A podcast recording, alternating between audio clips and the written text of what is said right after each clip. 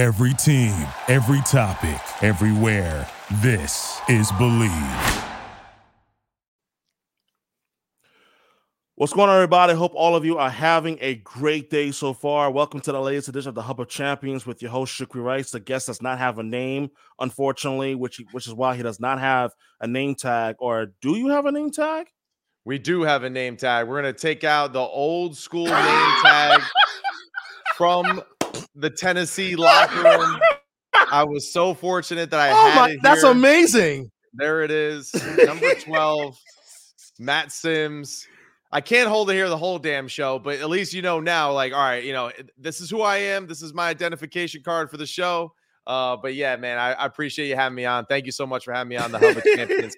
and uh, you know, we, we were teasing, right? You know, behind the scenes here at Bleav, you know, Lindsay, who does great work for us and helps us Yeah. out, right, in our own particular shows.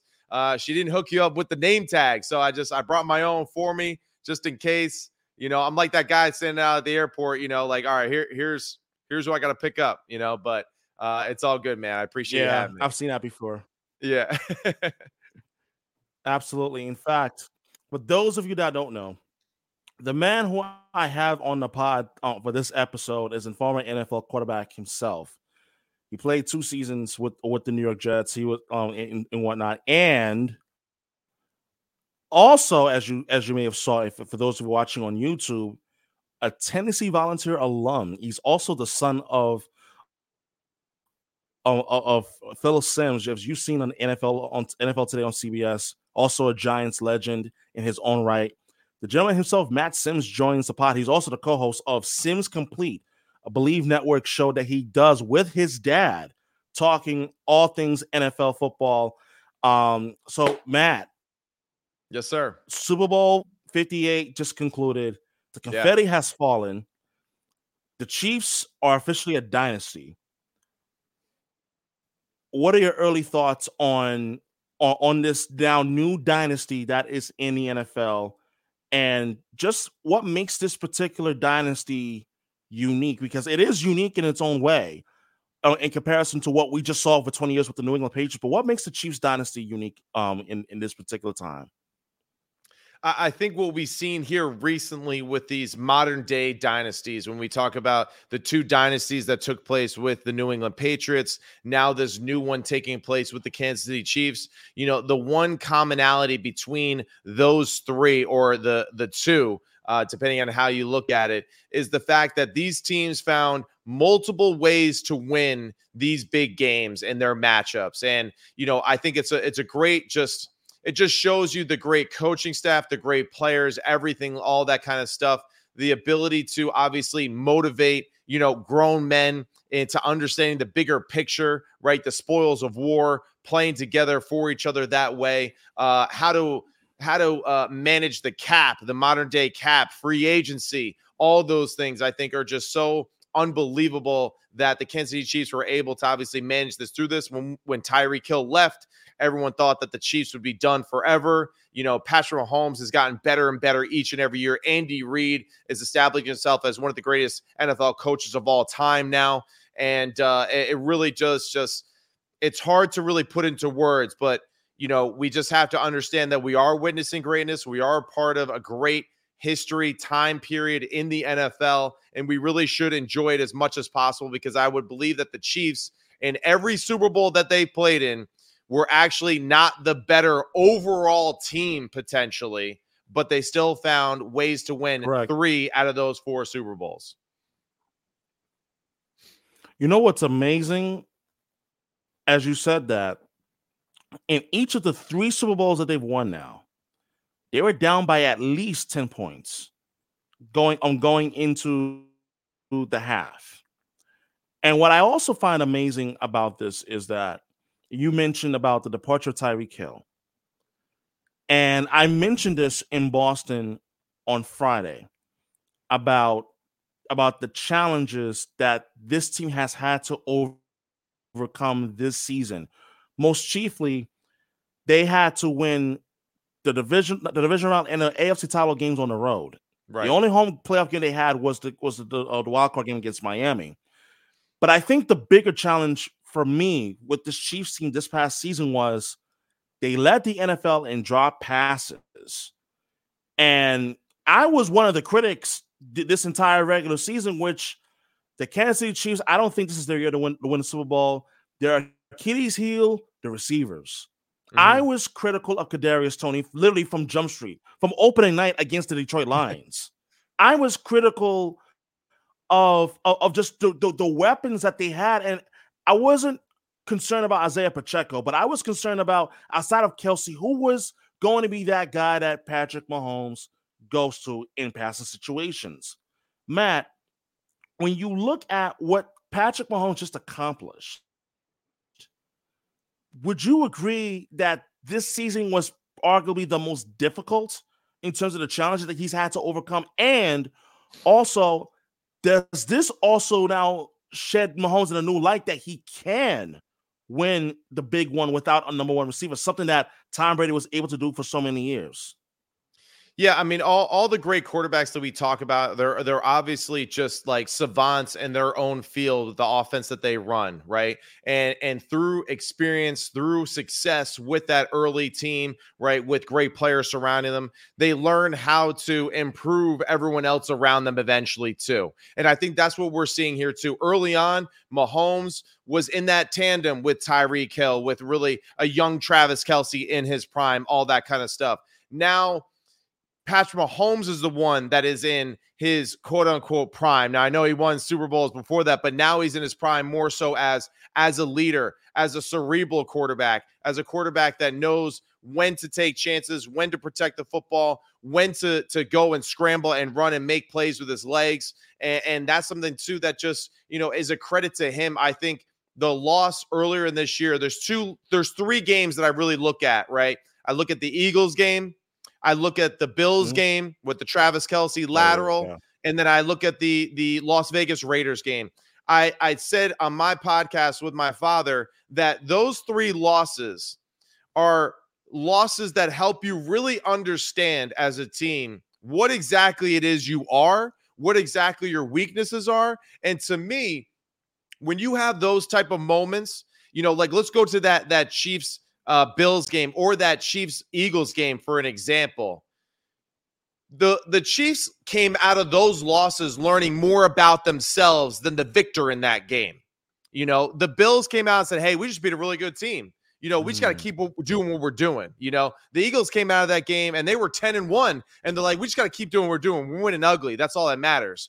But the Chiefs really had to have those like, "Hey, man, you know, we need to really start to establish like we got to get Travis the ball more. We got to get Isaiah Pacheco involved more. We got to get guys like Rashee Rice going and active in the game plan more often. We got to lean on our defense more aggressively. And that's the thing yeah. that I think people really need to understand is that this defense was probably the second or third best defense in the league, right behind the Baltimore Ravens. Didn't give up I think they gave up 26 points in one game this year. Other than that, I don't think they gave up more than 20 the rest of the season.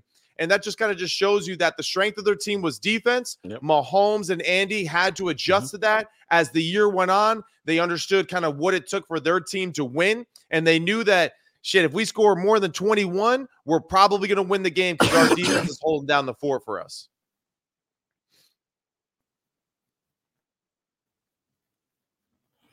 And that was something that I thought that was really impressive.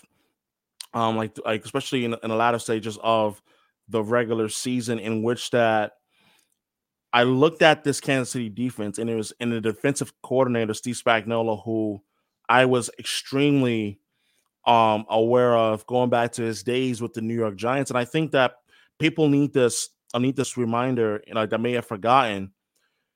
The 07 Giants that won the Super Bowl that beat the, that beat Tom Brady with Eli Manning, future Hall of Famer himself, the first time they had the best pass rush of, of, of, any defense that I've seen probably in the last in the last 20 years. And that's not hyperbole.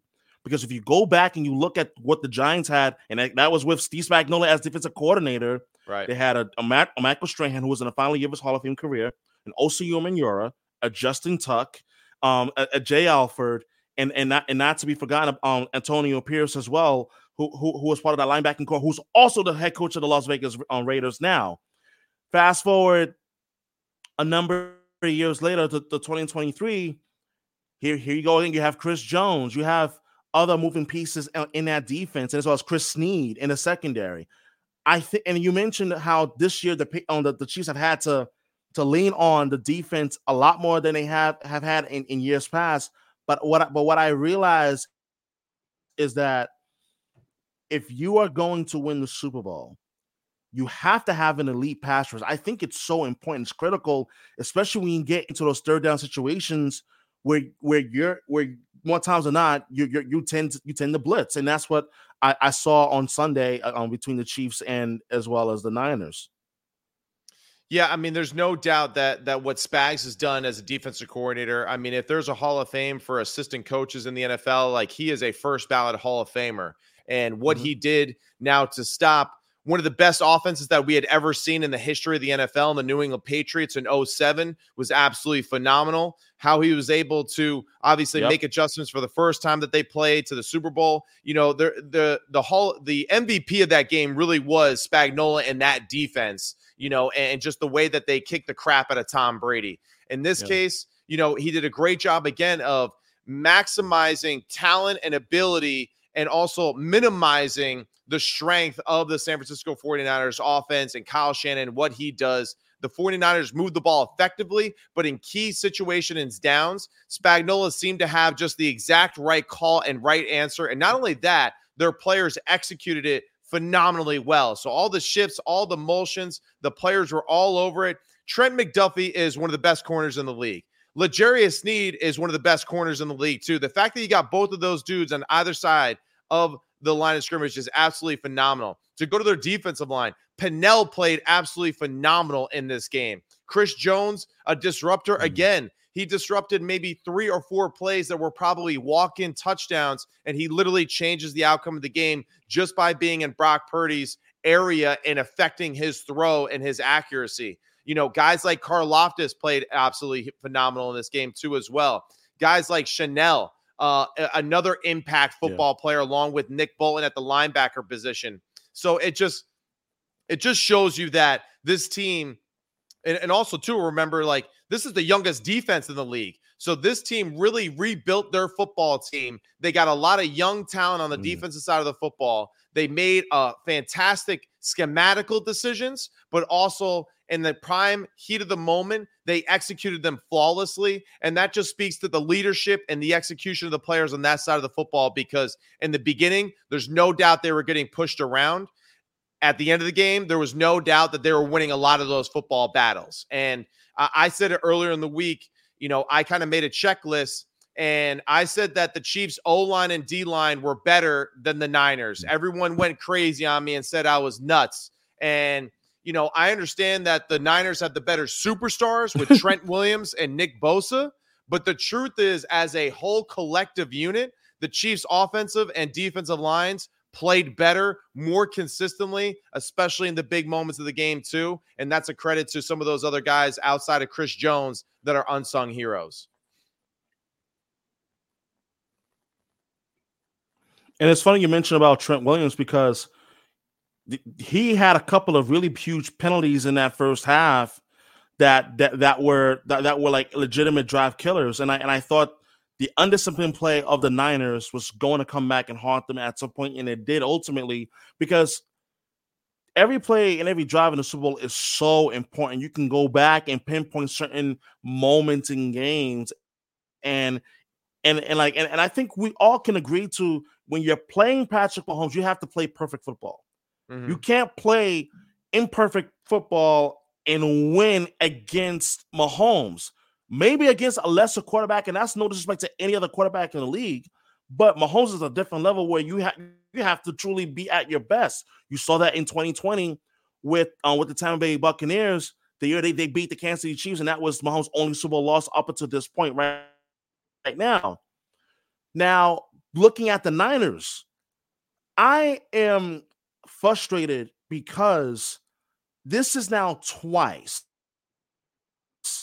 that I looked at the Niners going into the second half of a and I've said you should you should in fact have learned from Super Bowl 54 the mistakes that were made and don't repeat those mistakes again. somehow the Niners actually repeated those some of some of those same mistakes, and it cost them dearly, including not knowing the overtime rules in the Super Bowl. So, man, I'll, I'll ask you this: like, what are two th- two or three things in your vision that the Niners did wrong that ultimately cost them Super Bowl Fifty Eight? Yeah, I think unfortunately, like my my opinion of this is a little different than I think most people. I think Kyle Shanahan takes way too much of just the the blame in these situations, and this even goes back to when I was on the Falcons with him, and we lost the Super Bowl when we were up twenty eight to three against the Patriots. You know, for whatever reason, he gets mm. blamed for that situation, but nobody talks about Dan Quinn giving up you know thirty points to lose the game too. So, um, you know, it's just one of those things where just like yeah. Super Bowls are crazy one off games. A lot of crazy things can happen. He's a phenomenal coach. The fact that he has coached in three Super Bowls just kind of tells you that this dude knows what the hell he's doing.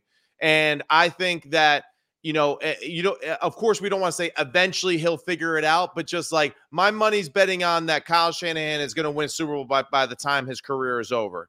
You know, now unfortunately for Kyle and everyone else in the league too, you are competing against Andy Reid and Patrick Mahomes, and this is kind of like a Montana Walsh era. Like it's a Tom Brady Belichick uh, era type of moment. It's a Phil Jackson, Michael Jordan like mm. era right now in sports.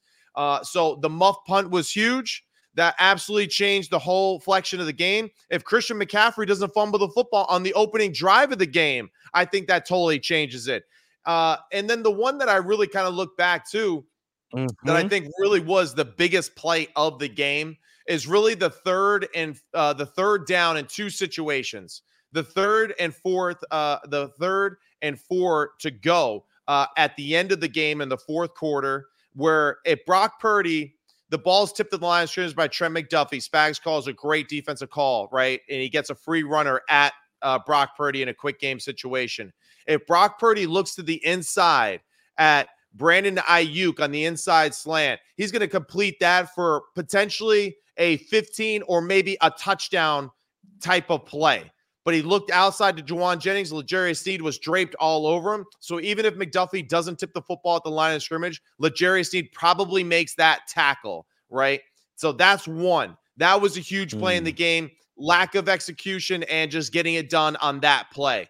The second one, obviously, is an overtime third and four situation. Again, they're in the low red zone, and somehow your center, right guard, and tackle don't block the best defensive lineman for the Kansas City Chiefs when you had not one, but two players wide open in the end zone for a touchdown. And that's where I think, mm-hmm. you know, again, it's the X's and O's, it's the Johnnies and Joes, and things like that are the reason why I had more faith in the Kansas City Chiefs offense and defensive line because they kind of showed to me as the year went on, early on in the year, offensive line struggled, no doubt. As the year went on and what they did against Macdonald's defense and the Baltimore Ravens, I thought that, man, this is one of the most improved offensive lines that we had seen all year.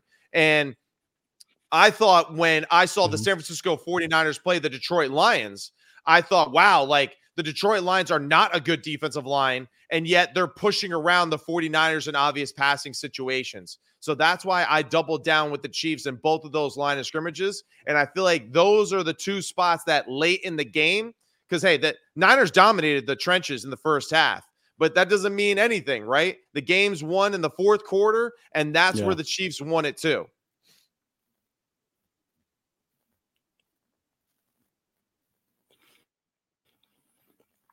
The battle of the trenches is often often either wins or loses games in the NFL. And and as you know um, very well, uh, Matt Simms, who by the way you can catch on Simms Complete, also on Bleav Network with his dad, New York Giants legend Phil Simms. Go check it out as well. Now that the NFL season is officially over, which kills me, and that name tag I'm asking you to please hold it up for 60 seconds because that is this is like a like a like a Polaroid moment here. like you holding up your your your your, your Tennessee Volunteers name tag. That that is such that's a, that is such a great a great thing that, that not only that you that you have it in this moment, but that you're holding it up as well as we're talking about football and the end of the NFL season. And we all know the NFL is 24 7, 365. We all know that. And I can't stop laughing. I can't stop smiling because I'm just like, man, this is this is such a great screenshot moment. Like, oh my goodness. But now that the offseason is here, we have we have, we have tra- we have um the, the combine coming up. We have free agency coming up. We have the draft coming up in April. The next question I'm asking you is is Patriots specific because the Patriots have the third overall pick in this upcoming April's NFL draft. It's no secret. The world knows. Even infants know the Patriots need a quarterback. That that that's the that's the obvious part. What's not obvious is who do they select at number three in terms of a quarterback? And there are a lot of people that are saying you should go get Marvin Harrison Jr. I don't question the, the talent that this man has, but if you're going to ask me, what's the greater need here, receiver or or quarterback? I had I had former Patriots linebacker Matt Chatham on this podcast about a week and a half, two weeks ago, and he said emphatically the Patriots need to go get a quarterback. So I'll ask you, the former NFL quarterback here on the pod, what's the greater need for the Patriots at pick number three?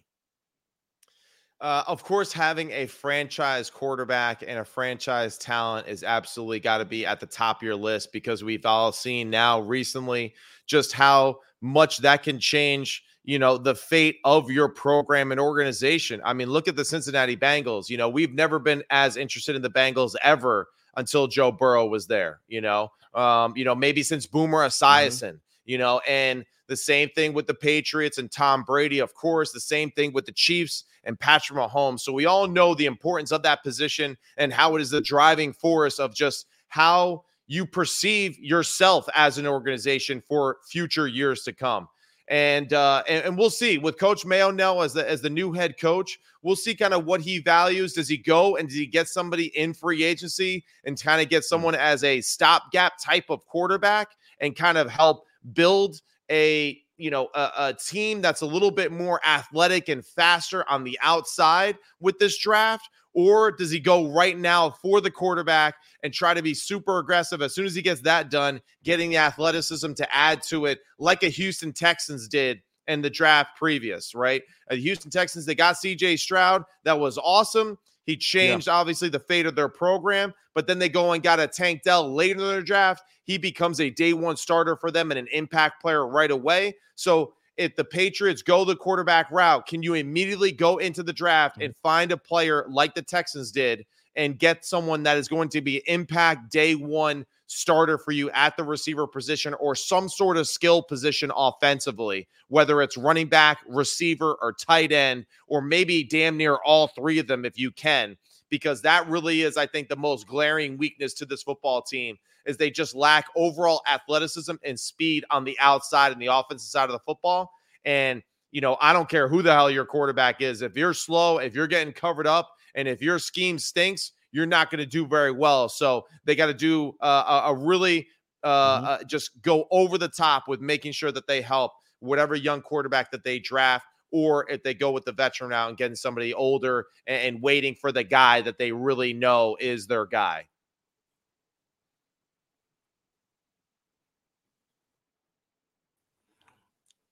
And you look at the skill position players that are that are going to be are coming into the NFL this upcoming draft in, in two months, I can't help but to think that with the Patriots, they have so many needs that, and, and you alluded to it a little bit in your response that they need help in terms of the skill. They need the skill set. They need help in terms of having speed.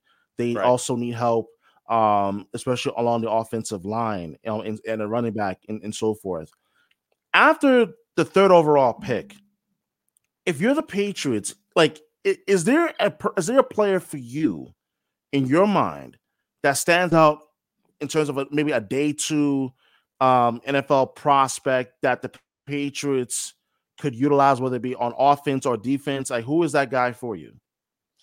Yeah, I mean, to me, you know, if I was trying to be real strategic as far as who I was valuing and kind of building my program, if I didn't like let's say if Caleb Williams, Drake Maye, right? Um, if they were gone, of course, and then you're kind of left with the rest of the field. If you weren't super confident in whoever you had at that three position at the quarterback position, I would say go ahead and take an offensive lineman or a skill player that you know will be a day one starter.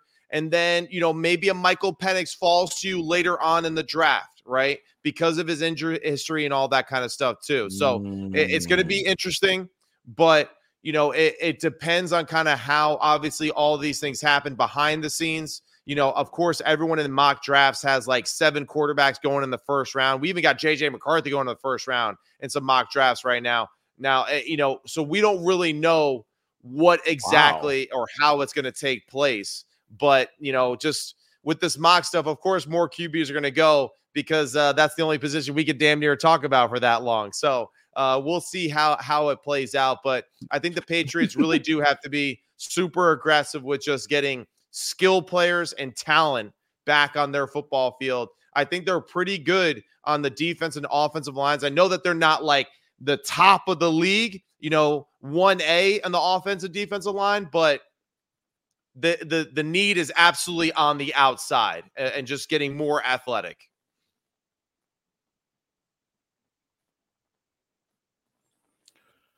When you look at today's NFL, because I want to talk, I want to touch on this particular topic. Like the, this league has become so athletic at every position that when you go into the draft, you are you you you talked about it. You you're looking to get that athletic guy that can be a potential game changer, whether it be on offense or defense at the skill skill um position and so forth. And when you when you look at Kansas City, and I'm going to use Kansas City for as an example. I look at their running back Isaiah Pacheco, someone who's athletic, but he runs angry, and I'm fascinated because Pacheco, we have seen in what two years in, in the league, obviously winning back-to-back Super Bowls, but the kind of impact that he's had on on on the running game for Kansas City. Mm-hmm. So the question I'll ask you is when you when, when you are looking at running backs in particular, because we all know running backs have a shelf life in the NFL like what is something that you're looking for is it is it a quality is it an intangible that you're looking for that's that that helps you say hey you know what i think this, this guy could really be a difference maker for our offense who doesn't necessarily have to be our first round pick but someone who can be a potential difference maker for you yeah, and let's remember too, Isaiah Pacheco is a guy that was drafted. I mean, you know, late in the NFL draft. I want to say that Isaiah Pacheco was drafted maybe 10 or 11 picks in front of Brock Purdy, funny enough. And then there they are two years later playing in the wow. Super Bowl against each other. But, you know, it really kind of just depends on mm-hmm. like what aspect of uh, uh, of the running back are you are you trying to get for a particular piece of your offense? You know, because like if you look at a guy like Blake Corum or uh, you know, even another guy like a Dylan Johnson for another example, or an Audric Estime, right? They're a little bit more to me of like the old school, mm. you know, downhill running back. Now with Blake, I think that he can apply and do more in the passing game. We just didn't see a ton of it in Michigan, but you know, with the other two, they seem to be a little bit more of an old school bruiser type that has the speed to go to the house, but really is a more quote unquote every down type of back player right? And then you got guys like the Bucky Irvings of mm. the world who seem to be a little bit of a Swiss Army knife. They could play receiver, they could be running back, they could do all the gadget plays. You could put them in motion, get them in space. So it really kind of depends on just what you are attracted to and what you're really trying to utilize that position for in the future. You know, if you want a heavy, big back bruiser, then go get yourself a Dylan Johnson. If you want a game breaking speed type of guy, go get Dylan, uh, uh, Jonathan Brooks over there from Texas. So that really is just kind of like the discussion that we'd have to have in that management room is what's more important to us to making an impact right now for our football team and what we want to do offensively. And for me, back to the Patriots specifically, you know, I would be looking at a guy like a Jonathan Brooks, a Bucky Irving, you know, guys like that who can really do a little bit more outside of just the normal inside zone, outside zone scheme and be a little bit more uh, of an impact in the passing game, in the screen game. Uh, in the backfield, out of the backfield, and being more of a, a Swiss Army knife again, where you can use them in multiple formations and functions.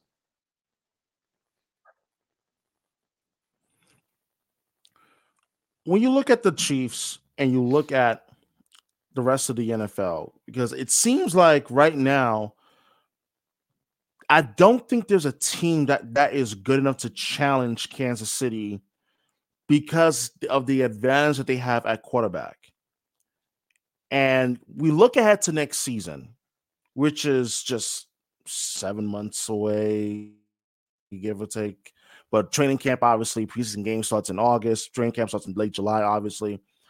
But when you look around the NFL right now, as the, this the offseason is is basically at the age of a newborn who do you look at and say that this team is ready to be a challenger to the Kansas City Chiefs? Because right now, even in the AFC side, I feel as if the AFC alone, there's there's question marks surrounding AFC contenders like Cincinnati, the health of, um, of, of Joe Burrow, Buffalo. They're gonna have question marks. They're gonna have to address this off season. Baltimore, where do they go from here? Having the best record um, in the NFL and losing in the AFC title game to the eventual champion Chiefs. Like, who do you look at AFC or NFC side and say that team is ready to be a challenger to the Chiefs uh, in the NFL right now? Yeah, I mean this this was a really interesting year because I really do believe that you know, of course we had the Chiefs, we had the Niners in the Super Bowl, but I mean if we go back and we look kind of like at the playoff picture, you know, there are a lot of teams that I think really had an opportunity to win the Super Bowl mm. this year, you know, and, and, that's what I think is super fascinating. The Detroit Lions, to me, were absolutely capable of winning a Super Bowl this mm. year. The Green Bay Packers, I mean, they damn near, you know, they they were beating the 49ers. Yeah. They they let that game slip. The 49ers got outplayed in that game. They got outplayed in the Detroit Lion game, but yet somehow won that game. So it shows you how resilient they are thought the Green Bay Packers were a, a, Super Bowl contender type of football team, whether we really knew it or not. The, the Detroit Lions were damn near close. The Tampa Bay Buccaneers were not as far as people think. Now, would they have won the Super Bowl and played great, you know, for four weeks in a row? No, but they they are closer mm. than I think people think you know, the Cincinnati Bengals always have to consider them, you know, with just what they have at quarterback and just their scheme, and their skill players and all that. That's always big, but it'll be a big offseason for them, uh, especially at the receiver position. Uh, the Baltimore Ravens are absolutely going to be a number one contender in the AFC. Anytime Josh Allen is on any football team in the AFC, they're going to be a contender. Hopefully, the Bills can kind of upgrade their football team to help him out a little bit so they're not so one dimensional. Uh, but you know, this was a year that I feel like a lot of teams could win the Super Bowl. A lot of teams were capable of winning it. And really, it's all about just can you string together three or four games in a row to actually hold the Lombardi trophy? And again, the Chiefs just kind of showed they have the resiliency, they they have the talent on the defensive side of the football. And of course, they have a quarterback that knows it, believes in himself, the greater good of the team, knows how to win in different ways now, and uh, is a true one of one type of football player. So we'll see next year, but like, got to consider the Lions, got to consider the Baltimore Ravens, of course. You know, you could throw Buffalo in there again just because of Josh Allen. We'll see, though. The Green Bay Packers to me are absolutely a sleeper. If they can improve their young football team again this year, that's another team that I would be definitely scared of because they're figuring out who the hell they are and they're going to be a problem. And, and, you know, of course, the Cowboys, theoretically, we want to say that they're a team that compete for it, but uh, it's been a rough offseason for them so far with losing Dan Quinn and just kind of where the direction of that defense and their team goes in the future will be, you know, really interesting considering all the the chatter that we hear from them. So uh, we'll we'll see how it all plays out. But there's a lot of teams that can that can make a run for it, and uh, we'll see who gets hot when it's most important late in the year next year. Absolutely. Well, last question I'll ask you before I wrap up the episode. When you when you look ahead to onto the upcoming NFL offseason and free agency officially begins in March, can you identify two or three players who who you think will in fact be moving who could potentially um, make big impacts with, with whatever new team that they end up going going to sign with? Yeah, I mean it's uh let's see. I mean off the top of my head uh for next year um you know, I don't know if I have. Let me get the list of the the 2024 uh free agents here right now just so I make sure, but you know, I want to say that a few of them just like off the top of my head, like Absolutely. number 1 that came to my mind especially when I I thought of uh for the Cincinnati Bengals with Tee Higgins. You know, what where does he go? What's his landing spot? Mm-hmm. He's a player that I think everyone kind of knows is like Ooh. that fringe potential superstar. Um, so kind of where does he land going forward? Um, because I don't think the Bengals will, will be able to pay him. Um, you know, another one too is Saquon Barkley comes up. He was on a one year deal, so he's back up. Yeah. Derrick Henry will be another interesting one. Uh, all right, here, let me. I, I, I got a list yeah. here right quick too. Mm-hmm. Uh, Oh, another one that I find extremely interesting. Chris, too, Chris though, Jones of Kansas City Chiefs. He's he's he's yeah. probably the biggest.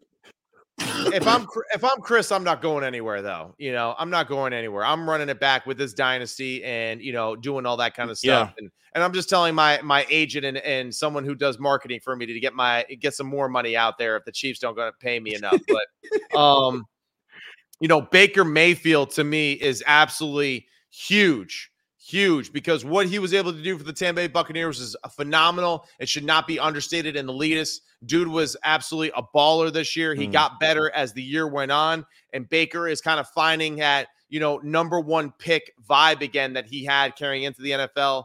Uh, Kirk Cousins is technically a free agent, mm. but I feel like the Minnesota Vikings will figure it out.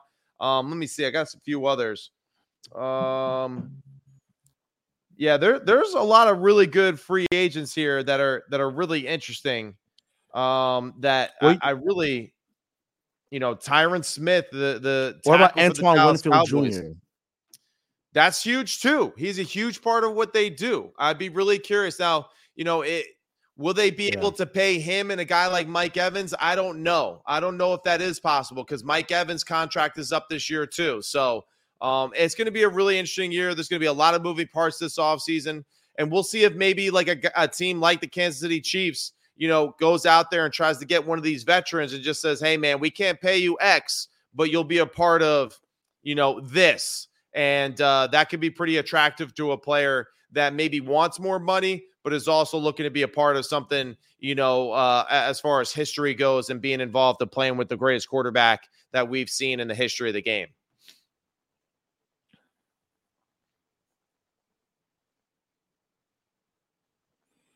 Absolutely. And uh, with that being said, I want to say thank you, uh, Matt Simms. He is the co-host of Simms Complete with his dad, uh, former uh, NFL quarterback and New York Giants legend Phil Simms. You can catch it also right here on Bleav Network. Hold up the volunteers, sign loud and proud. And and and Matt, again, thank you so much for taking the time to talk with me um, on this episode as as the proud volunteer and the a proud alum of the SEC joins the pod. Matt, thank you so much, my man. Yeah, I really appreciate it. Thank you so much. Thank you, Hub of Champions. Really appreciate it. And uh, you know, we'll see what the Patriots do and look forward to talking to some more ball in the future for sure. Absolutely. Look forward to it as well, my friend.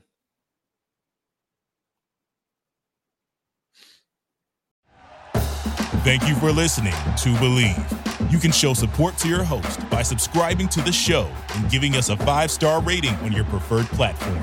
Check us out at Bleav.com and search for B L E A V on YouTube.